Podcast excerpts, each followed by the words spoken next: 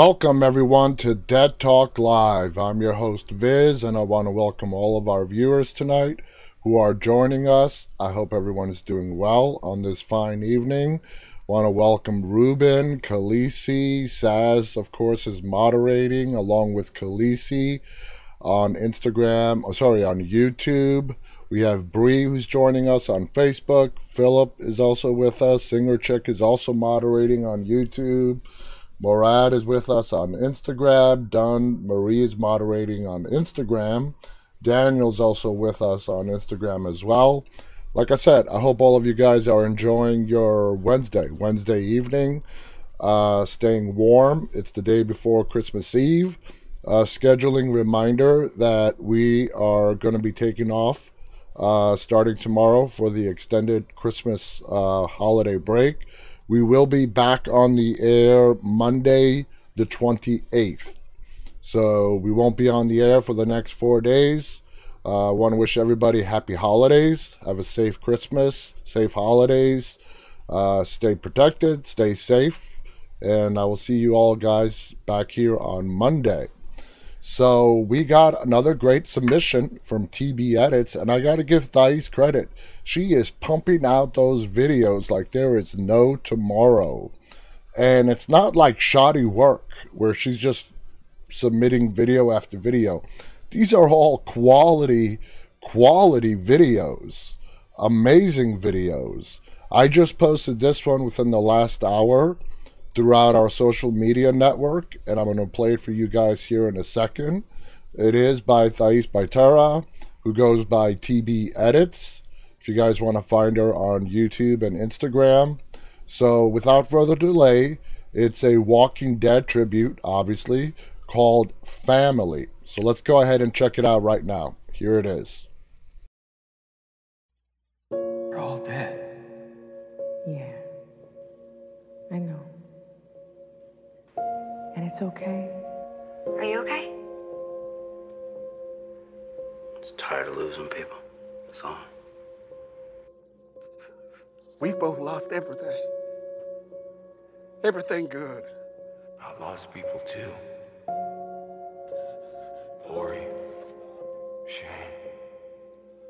Andrea, Glenn. I think she saved my life.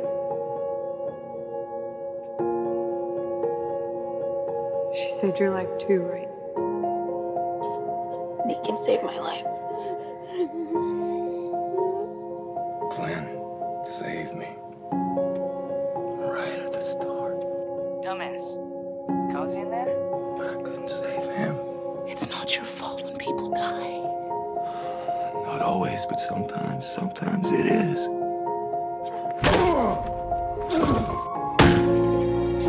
That's on me. It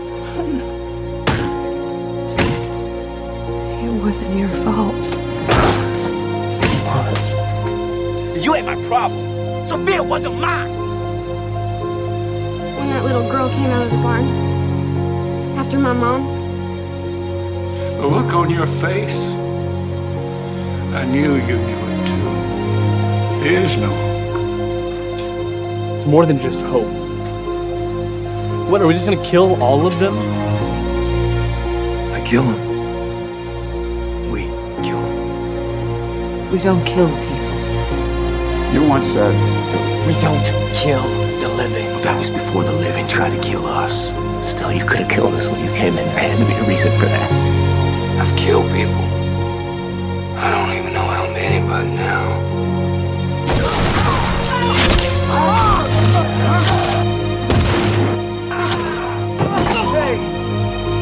But I know why they're all dead. Have you ever seen something that, um, afterwards you you didn't want to sleep? You weren't hungry because when you close your eyes, you could see it. And when you try to eat, Yeah. me too. Killing somebody has got to be worse than that. Has to be. In this life now, you kill or you die.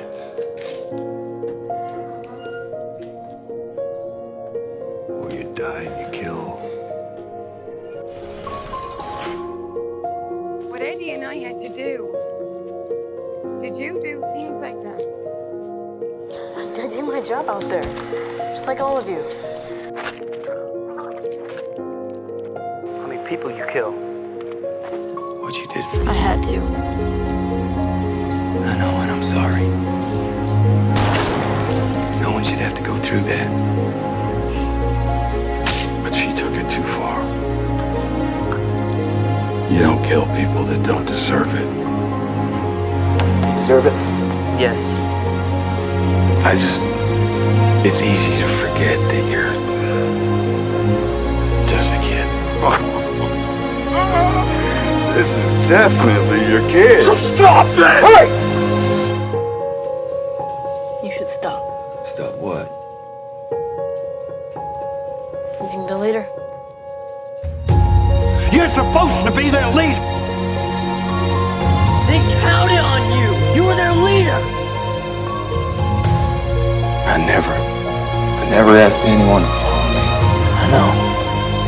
I'm not in charge anymore. Are you confused about who is in charge?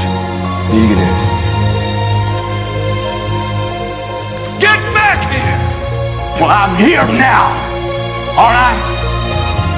Yes. Yes, you are. This isn't a democracy anymore. You once said this isn't a democracy. Now you have to own up to that. I put my family's life in your hands. I didn't ask for this. Look at this, folks. We back in Fantasyland. Oh yeah, we're so lucky. You led us all to the promised land. Isn't that right, Rick? Here we are. Starting right now, we have to live in the real world. Why do we want Carl to live in this world? To have this life. So that he can, so that he can run and run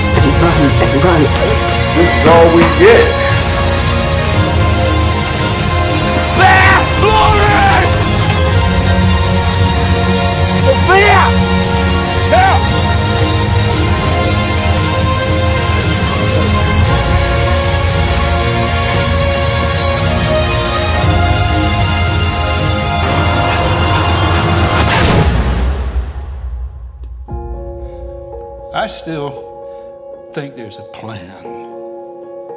I still believe there's a reason. We're the reason we're still here, not me.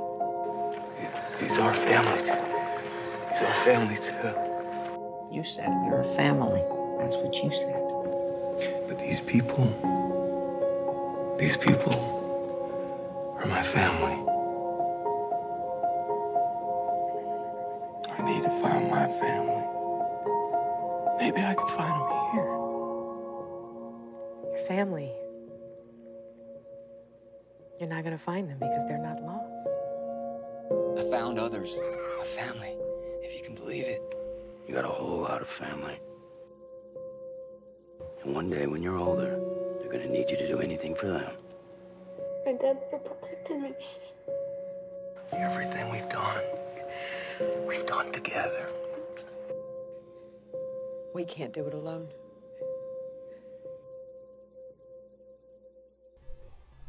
So there you guys have it. If any of you guys uh, need a reminder as to why we all love The Walking Dead, that video sums it up beautifully. Uh, it hit all the highlights. Great video. I mean, what what more can you say? Amazing video. I want to thank Thais Patera, who goes by TB Edits, for submitting that. Um, it is available on all of our social streaming, on all of our social media networks, also on Thais's channel, who goes by TB Edits. Thank you so much for submitting that video and allowing me to share it with everyone else. So, amazing job as always. So, let's get on to some news. Uh, Fear the Walking Dead Patient Zero. Now, I have always said that that walker that we saw in the first episode of Fear the Walking Dead, the one that Nick runs into in that abandoned church, could be Patient Zero. Uh, I don't think it'll ever be confirmed, but let's see. After rewatching the first two episodes of Fear the Walking Dead, I started doing more research, and to my surprise, it seems that original showrunner Dave Erickson said on an episode of Talking Dead that Gloria, Nick Clark's girlfriend, on top of being the first infected that we saw in Fear, was also the first infected, period. So there you go. That's some confirmation right there from uh, the showrunner back in seasons one and two of Fear the Walking Dead. Note, unfortunately, I cannot find any clips of this on YouTube. This revelation left me both happy and confused. On the one hand, I've been waiting, I've been wanting a webisode showing what Gloria did after Nick found her for years. Uh, Tales of the Walking Dead could make this a reality. But on the other hand, knowing what I know now about things at the beginning of the outbreak, this doesn't quite make sense. So let's see what exactly confuses him.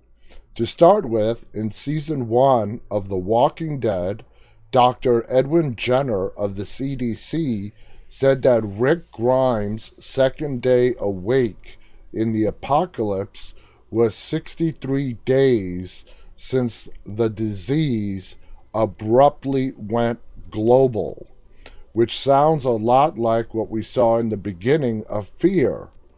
This would fit with Gloria being the first zombie, except he also said that it had been 194 days since the first reports of the virus. To assert that Gloria was the first zombie would mean that in the nearly four months since doctors began hearing about the virus, she was the only person to die. This doesn't make sense. Well, okay, I see where he's going with this. But what if the virus started out as something that did not make you turn into a zombie? What after four months of this virus spreading and mutating, and we know it's still mutating to this day, it started reanimating the dead. That's a possibility. Using some rough numbers from the CDC in 2018, on average, approximately 7,078 people died uh, in the United States a day the idea that nobody died in the US over a 111 day span is insane. While I can imagine that it's mathematically possible, the idea that it's all at all probable is something I cannot accept. I like my idea, where the differences in the days could be that the virus has mutated. Maybe this thing came on the scene and it wasn't initially uh, reanimating people. And as it mutated, it led to people, the dead, being reanimated. Further muddying the issue is the fact that in the very episode Gloria turns, one day later, the staff at Temple Community Hospital knew that people dying led to turning into zombies. As we see Nick's elderly roommate at the hospital expire, the attending physician told the nurse, If we don't have a rhythm on him in 60, I want him downstairs. Too much we don't know. Don't remember that. I'm going to have to go back and rewatch that first and second episode of Fear the Walking Dead. This is intriguing me. If they were that familiar with the problem, it would suggest that other people in the hospital had been dying, presumably from natural causes or the last couple of days at least, and the staff had been seeing what happened next. This suggests that Gloria wasn't the first zombie, maybe not even the first one in Los Angeles. What does this mean? Well, it means that the identity of the first zombie in the Walking Dead universe is still up in the air. In story, it means that there was likely someone else roaming around, biting people and spreading the zombie virus even before Gloria died, though probably not too long, or else LA would have been up to its elbows and infected long before the series began. Though, considering that we know about how long people at the CDC knew about the virus, that still raises questions as to why the infected did not grow in numbers earlier, but those are questions for another time. So, what do you guys think? Uh, Want to welcome Mondonis, who's with us, with us on Twitch. Welcome. Christy is with us uh, on Facebook from Senoia, Georgia. All right. Christy is where they film The Walking Dead. And all filming productions are on Christmas break right now. Everything is shut down because of the holidays. Uh, CC Wheezy says, I got to rewatch the first two episodes of Fear. I haven't watched them in a while. Same, same for me as well. I haven't seen the first two episodes in quite a bit. Uh, Singer Chick says, Can Facebook see our comments? Yes. There is the Restream bot. Restream is what I use to simulcast this to all of our five networks, with the exception of Instagram who doesn't like to play nice with the other social media platforms. All the other four platforms can see each other's comments. So people on YouTube can message and see, you know, the messages on Facebook to Twitch and so on. Uh, just poor Instagram because Instagram does has, does not allow their streaming to uh, they don't give out their streaming key cannot be integrated through normal means with the rest of uh, the streaming platforms. But luckily, there are third party programs that I use to include Instagram and make it one of our five streaming platforms. So, uh, anyway, moving on. Golden Globe sparks backlash over The Walking Dead star's new movie. The Golden Globes has sparked a backlash after not considering Minari, starring The Walking Dead's Steven Yeun, for Best Picture categories in next year's awards. The new movie from writer director Lee Isaac Chung follows the story of a Korean American family who pursues the American dream in the rural U.S. in the 1980s and has already received huge acclaim and a number of awards. However, according to Variety, Minari will not compete in the Best Motion Picture Drama or Musical or Comedy categories at the Golden Globes. Instead, it will be considered for it will be considered in Best Motion Picture Foreign Language due to the film being primarily in Korean. However, a similar controversy arose last award season when Lulu Wang's The Farewell was shut out for the exact same reason. I'm starting to see a little bit of bias going on. And many, including Wang herself, have, have criticized the Minari decision particularly because it tells an American story and is made by an American filmmaker. And you guys got to note that award ceremonies like the Golden Globes, the Oscars, are not just for movies for movies made in the United States. It's worldwide. And uh, I think it does suck that if a movie does not get considered because of some subconscious bias against movies that are predominantly told in a foreign language. So I think that sucks. If a movie's good enough, and Steven Yeun is a great actor, we all know that. We saw him for six plus seasons on The Walking Dead. We saw him develop into such a great actor uh, in the character of Glenn I have not seen Minari. I will be watching it, but I totally see where they're going at with this. Uh, I have not seen a more American film than Minari this year, Wang tweeted. It's a story about an immigrant family in America pursuing the American dream.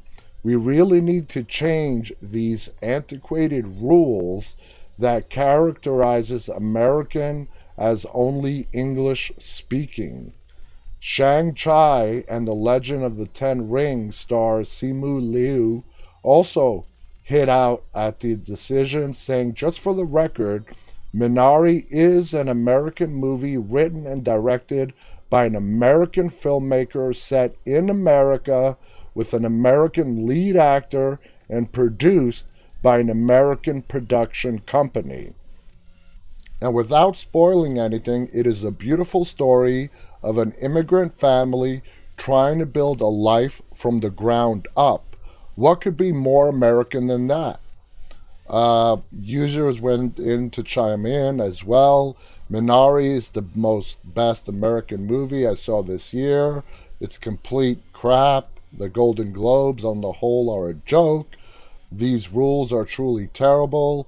Clearly, nobody foresaw a scenario in which an American movie about an American family set in America could be performed in anything other than English. So maybe I got it wrong. Maybe the Golden Globes are only for American movies, but I know for a fact that the Oscars are worldwide. So let's see what happens with Minari when the Oscar nominations are announced.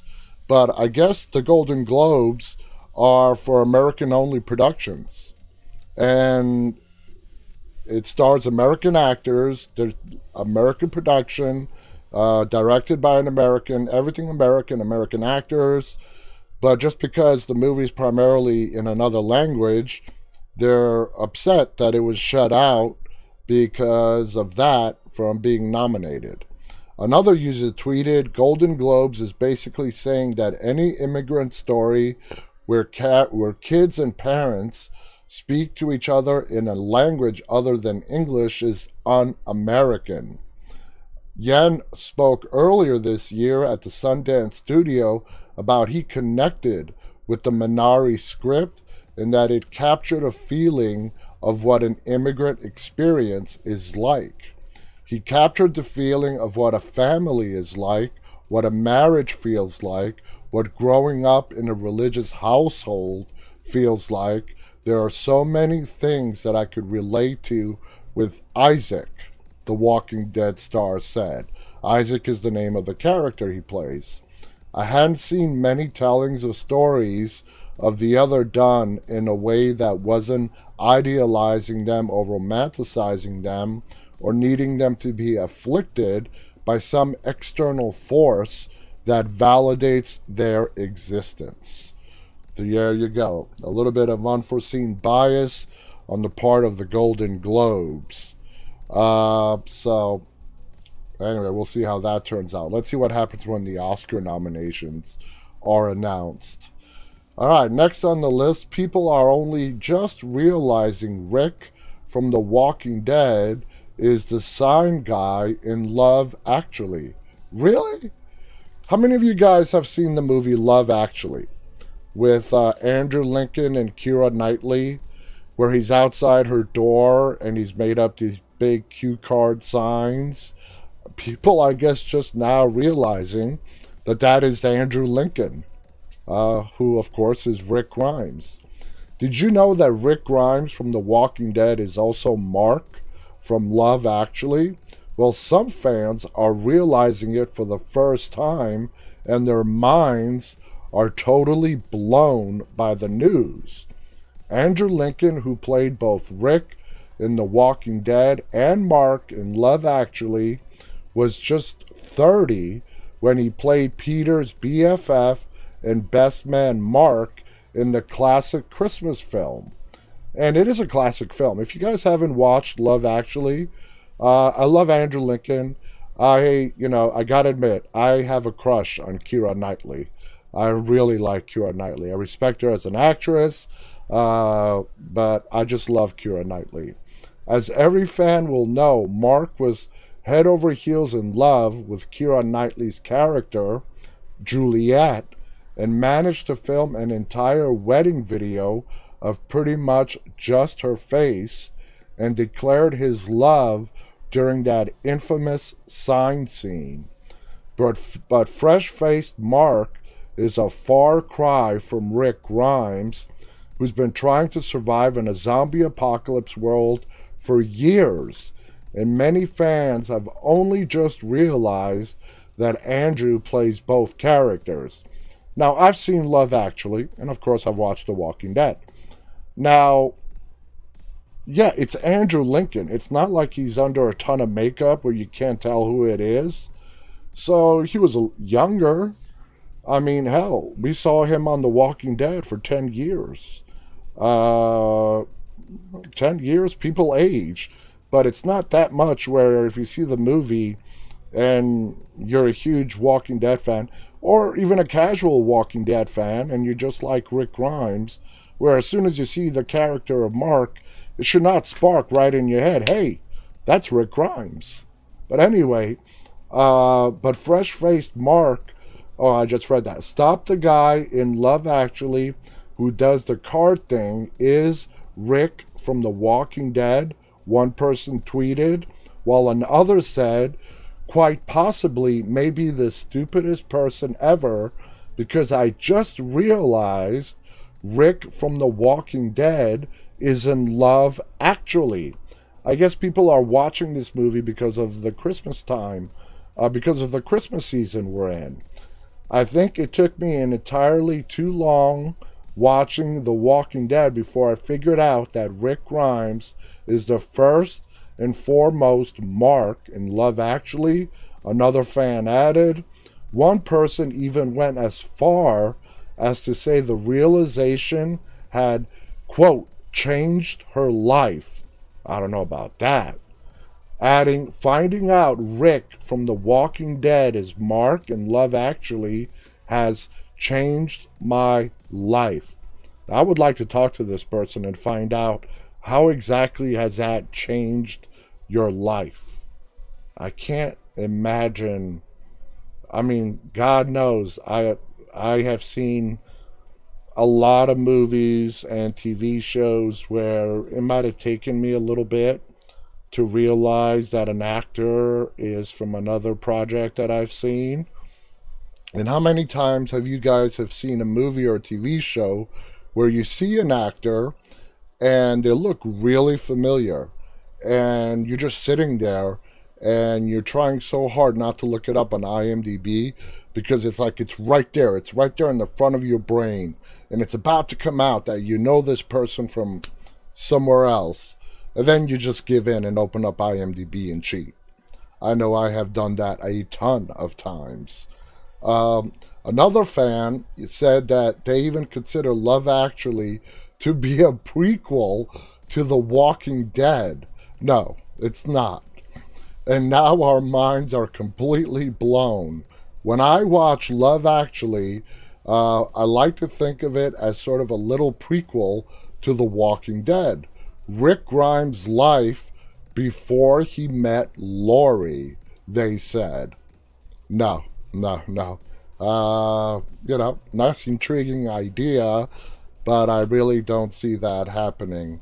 Um, not everything that Andrew Lincoln has been in before The Walking Dead is a prequel uh, to the Walking Dead universe. So, anyways, I thought you guys would find that abusing. But it happens so often. How many times have our minds have just gone completely blank uh, on something that we have known for years, but when the time comes for us to remember it, poof, it just completely disappears. Uh, Muhammad on Instagram, in your opinion, will Rick Grimes return to the show? No, he will absolutely not return to the Walking Dead TV show. That is from his own mouth and from the producers. Rick Grimes is going to be coming back in the movies, uh, which should should start shooting here very soon. I don't know if you guys have been keeping up with the news, but apparently the COVID uh, spread over there in the United Kingdom where the movie is set to be filmed, uh, things are really going downhill. They're going downhill all over the world, uh, but the UK is apparently experiencing this new virulent strain of COVID that is making a lot more people sick. So, how will that affect them starting the filming of the Walking Dead movies with uh, Andrew Lincoln? Well, it's not good news. That's all I can say. Uh, Gruesome FX by Christy on YouTube says, I do makeup effects for horror movies as well as make tourists into walkers when they visit Senoia. Well, you know what, Gruesome FX? This is a laid back show. This is our episode before the Christmas break. Not to, you know, you know, we don't have any big agenda planned for today. So, Gruesome FX, Christy, call into the show. You know, call in. We would love to hear from you. The number to call in is 718 509 9270. Give us a call. I would love to hear about you doing uh, special makeup effects for uh, people visiting Senoia, Georgia. So if you feel up to talking live on the air, please give us a call. Again, the number is 718 509 9270. The phone lines are open, and if you feel like talking, Christy, I will definitely take your call. So let's see if Christy calls. And while we're waiting to hopefully she calls, let's get started on today's topic. Today we are going to be talking about is there really a difference between horror movies and thrillers?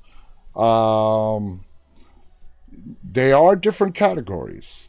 If you look at categories for a movie, it might be labeled either a horror or a thriller, or uh, some movies are labeled as both, as being a horror and a thriller.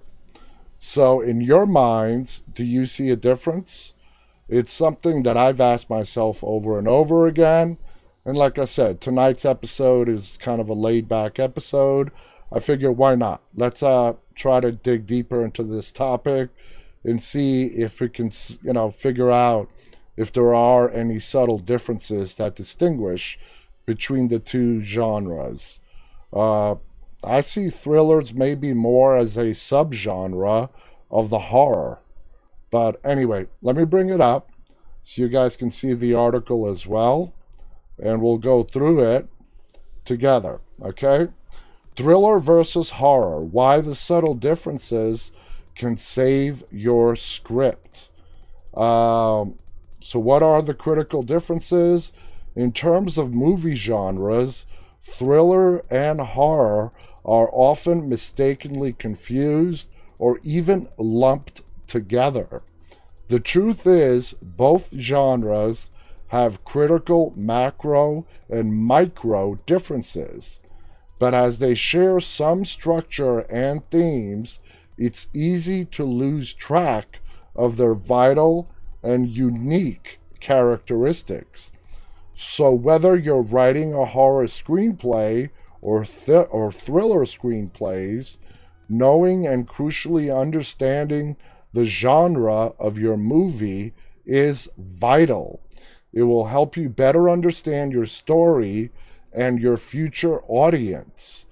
However, simple and absurdly logical as it may seem, the key to the two genres' differences start with their own names. A horror movie wants to horrify. Okay? The focus is on the scares. In general, the big evil is well determined. The audience wants to see, almost in a voyeuristic and morbid way, how the victims lose their lives facing the ine- inevitable.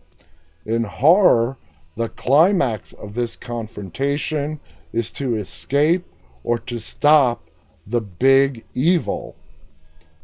A clear example of a straightforward horror movie is Halloween. Can't argue with that. The big evil is clearly embodied in Michael Myers. Focus is clearly on the scares. Now, a thriller aims for the thrills. The focus is on solving a mystery, a chase of some sort that generates suspense, tension, and, well, thrills. A large percentage of the time, the big evil acts from the shadows. In a thriller, the climax is usually to reveal the identity of the big evil or his, her, or their future plans. So, what they're saying is in a horror movie, you know who the antagonist is, you know who the killer is, you know who the bad guy is.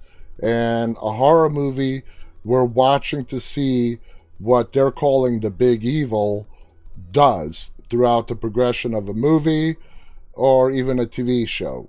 A thriller is, uh, according to their definition, paranormal movies or the big chunk of paranormal movies will probably fall under the thriller category because throughout the majority of paranormal movies, you are trying to figure out what's going on.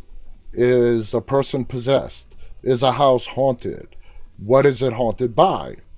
Uh, is somebody going to die? Are they just going to get the, you know, the crap scared out of them? It goes on to say Alfred Hitch- Hitchcock's Rear Window is a perfect example of a thriller. And going to going back to Alfred Hitchcock, he is like the master of thrillers.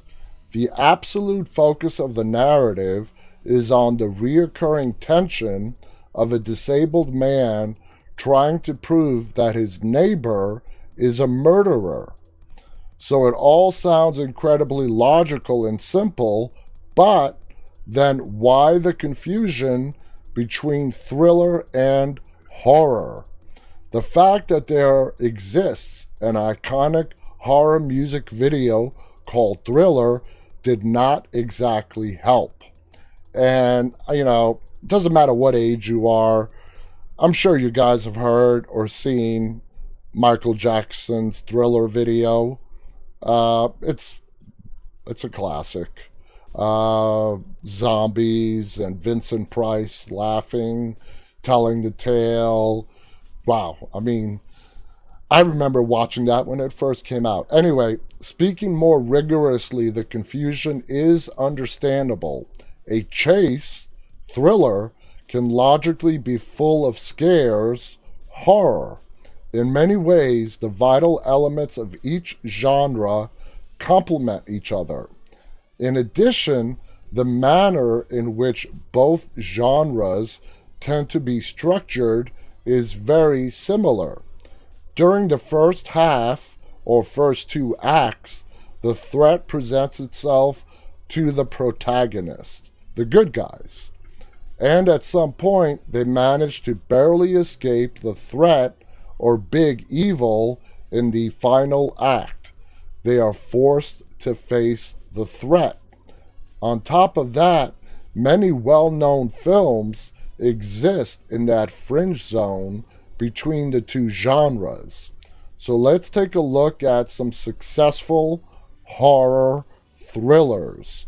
So these are hybrids that are both horror movies and thrillers. Uh, CC Weezy writes with a movie like Along Came a Spider be considered a thriller? I would say yeah. I would think so. I I do. I do. Uh, the chase uh, in thrillers and the scares in horror have a unique communion. The and some films balance the focus between factors in a kind of genre genre hybrid. 10 Cloverfield Lane. Excuse me. How many of you guys have seen the Cloverfield movies? The first one, Cloverfield, and then uh, you know 10 Cloverfield Lane, and then there was a third one. I'm forgetting what it's called uh, in outer space when they sort of explain how the Cloverfield monster was brought into this dimension. Uh, anyway, great movies, but 10 Cloverfield Lane with uh, John Goodman is just one of those movies that, besides Cloverfield being in the title, you would never ever even associate it as a Cloverfield movie. Now, the first one and the third one, they're related, okay? The third one explains what happened just before the first movie. And the first one and third one are pretty good.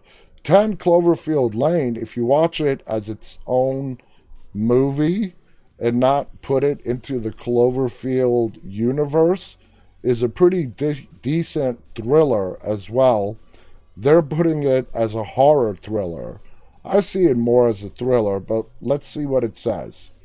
Mostly, this is a thriller focused on the tense situation where the protagonist is trying to figure out if the man she is locked with is a captor or a savior, just like he is claiming to be, which is Goodman.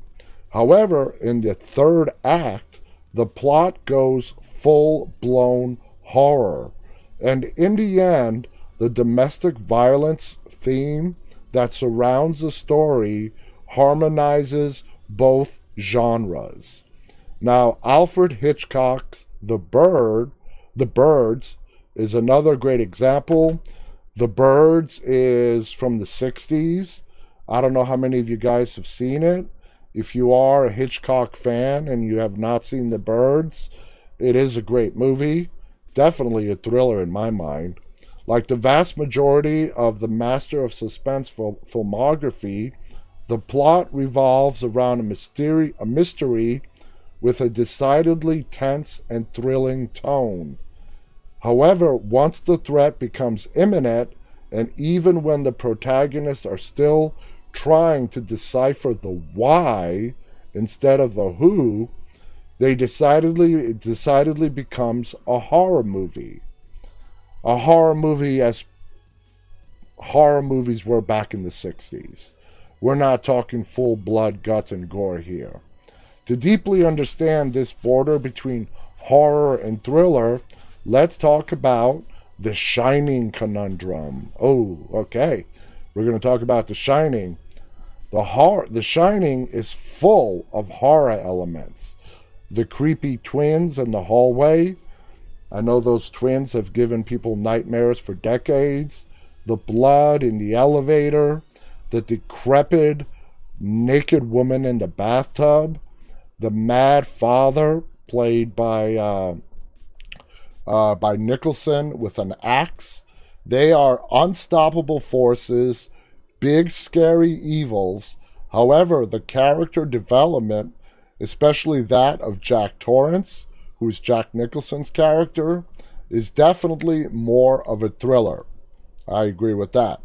There is constant tension, a whole subtext on domestic violence that's impossible to ignore, a constant mystery in trying to understand what The Shining really is. And in the original Shining movie, it is not explained what The Shining is. Not at all. To really find out what The Shining is, you got to see the sequel, which just came out a couple years ago, uh, which is great, called Doctor Sleep. There, you will actually find out what Stephen King's intent was when he wrote The Shining and what The Shining means. Uh, Khaleesi says, I still need to watch Doctor Sleep. You know, make that the next movie you watch, Khaleesi. Doctor Sleep with Ewan McGregor is amazing. Uh, CC Weezy writes, Danny be speaking in those creepy voices. Danny, in a lot of ways, was a star uh, in both movies. He's definitely the star of the second movie, and he was a big part of the first movie. You know, can anybody just forget that red rum, which is murder spelled backwards? Even the horror sequences mentioned above could be interpreted as psychological breaks of those who experienced them. Now, Stanley Kubrick, who did the movie The Shining, is a masterpiece precisely because it perfectly combines the supernatural horror with the psychological thriller. And he went different from the book uh, on how Stephen King wrote The Shining. And that brings us to thriller versus horror, psychological versus supernatural. Good. I'm glad they're going to touch on the paranormal. Uh, and one of the ways to filter the genre is determine is to determine if the adjectives are supernatural and psychological work at the moment of describing. Uh, you see, a lot of these words are blocked out by these stupid ads, and I can't fully read the entire paragraph.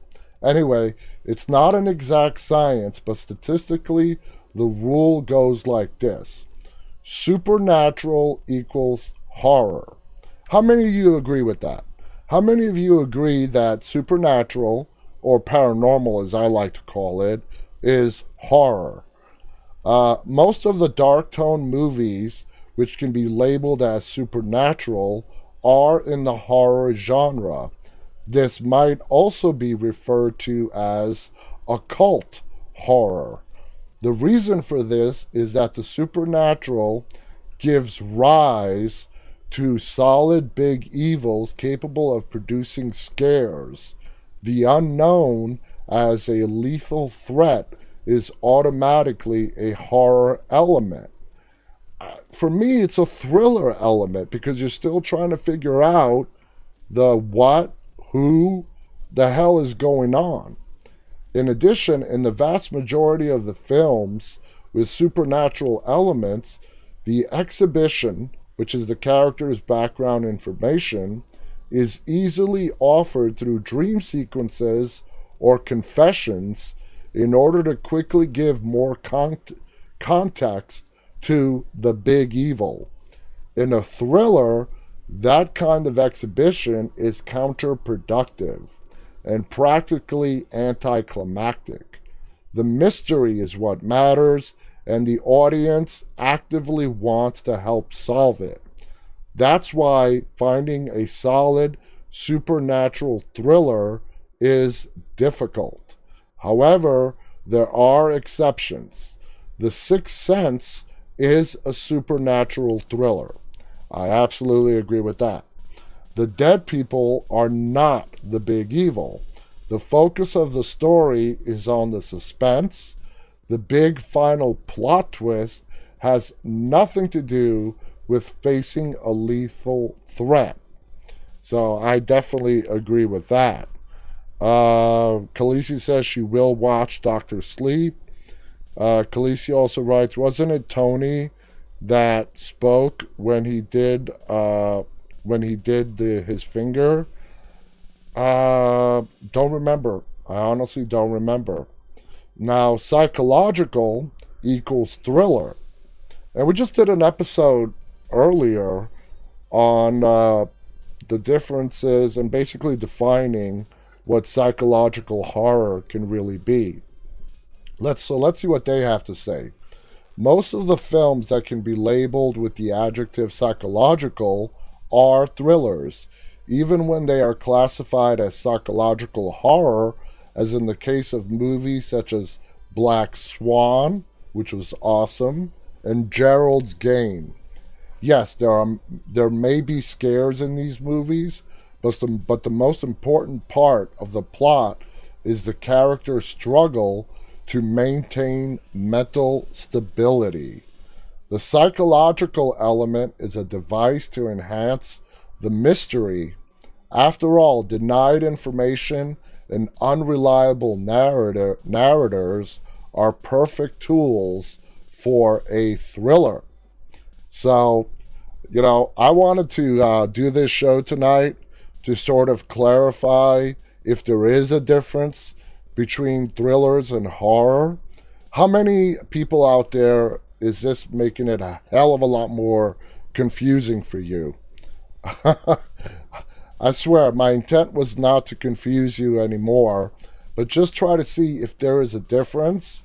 Uh, there is a lot of stuff in this article that I do agree with on how the two are mistakenly mislabeled. Uh, I don't know. Let's continue on.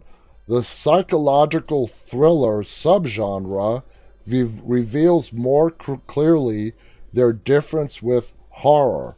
Movies like Eyes Wide Shut and The Talented Mr. Ripley are psychological thrillers that, even though they contain disturbing scenes, like murder scenes, nobody would ever label them as horror.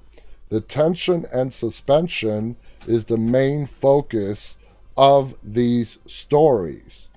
To further show the difference between thriller versus horror, let's go deeper. Oh boy. Into the th- thriller subgenres. Uh, look at movies from other subgenres that have very little or nothing to do with horror helps reveal the differences between horror and thriller. Films like Taken, The Fugitive, and Speed are action thrillers. All right. I'm sure, I mean, a lot of us have seen Speed, uh, you know, with Keanu Reeves, The Fugitive, uh, with Harrison Ford, Taken with Liam Neeson. All great movies in their own respect. The focus is not exclusively on fights and explosions, but in a tense investigation or mystery and a race against time, most definitely in the movie Speed. Seven and No Country for Old Men are crime thrillers. Ah, Seven was such an amazing movie. Uh, man, Seven is definitely a thriller. I would not label Seven a horror movie. It, uh, you know, crime thriller, you want to put the word crime in front of thriller, that's fine. But Seven, with Kevin Spacey, Morgan Freeman, Brad Pitt, God damn, what an awesome movie. Their plot revolves around investigators or cat and mouse situations where, again, a thrilling chase is happening. Finally, predictability in thriller versus horror. A good way to pinpoint the genre of a movie is by its predictability. In a thriller, predictability is a big no no. The uncertainty is what builds suspense and tension. In horror, predictability is somewhat necessary. So, you know what? To simplify this, I think this paragraph is the best one. Okay? In a thriller, there is no predictability. You know, expect the unexpected.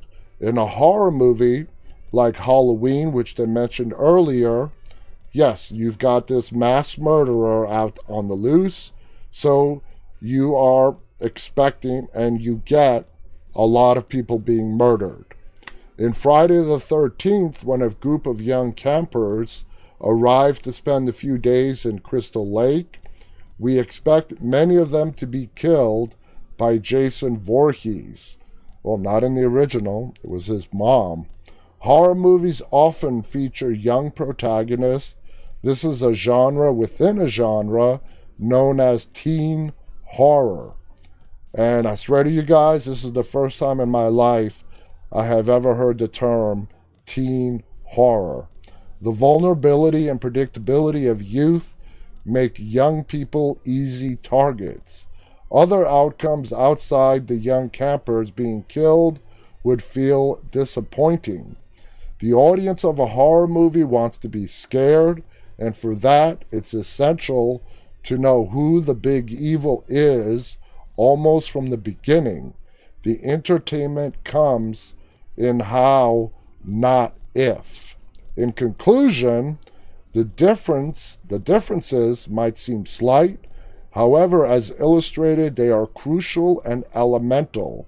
In screenwriting, knowing the differences in genre is a key part of knowing how to write a screenplay. Nailing the differences and potential overlaps will give you, as a writer, more power over your screenplay and over your audience. Wow. That was thorough. Okay? That was thorough. Uh, I swear my intention was not to confuse you guys even more. I think I understand the gist of what they're saying. I agree with a lot of what they said. I disagree with some parts. So, in my conclusion, I liked how they summarized it. In a thriller, expect the unexpected. If you know what's going to happen, it's either poor writing or it's definitely not a thriller. In a horror movie, yeah, you're going to see death, blood, guts, gore, maybe a lot of jump scares. Also, there are a lot of good horror movies that don't have uh, a lot of jump scares. So, anyway, guys, there you have it. I want to thank you guys so much for tuning in today. Uh, I want to wish everyone safe holiday, uh, Merry Christmas, Happy Hanukkah. Uh, please stay safe, stay protected. Uh, I don't know if you guys have noticed, but the world is crazy right now. I'll be back on the air again Monday, December 28th, for a few episodes before New Year's Eve. And then I'm sure we're all eager for 2021 to get here. Uh, it's been a weird year, to say the least. Uh, one of the ways that I've been able to get through this year is to come here every night and talk with all you guys. And it's what made 2020 bearable for me. And this one hour that I get to spend with all you guys is by far uh, the part of my day that I look forward to the most. And I want to thank you guys, all the loyal viewers who are tuning in right now. Uh, you guys are awesome. There's no other way to put it. I love you guys. I want to say thank you to uh, my team that is invaluable to Dead Talk Live and to me. You guys are awesome. Enjoy your holiday weekend. Everybody, like I said, stay safe. And I'll be back with you on Monday. I will be posting throughout the next four days any videos, pictures, updates. Uh, so please keep checking our social media. Check out our website, deadtalklive.com, to see all of our featured episodes, recent episodes, uh, see our guest list, our upcoming guests, and so on. And uh, go to YouTube. Our channel is Dead Talk Live. Please go ahead and subscribe. We just started streaming to Twitch. Again, throughout all our social media to find us, all you got to do is search for Dead Talk Live. And that's on YouTube, Instagram, Facebook, Twitch, and Twitter. Uh, follow us on YouTube. If you're there right now, please go ahead and hit the thumbs up button on this broadcast. Check out our Twitch channel. Like I said, it was just recently added in the last three or four days. So now we're simultaneously streaming to five different networks. Anyway, guys, you guys are awesome. As always, I'll see you again on Monday. Stay safe and stay walking.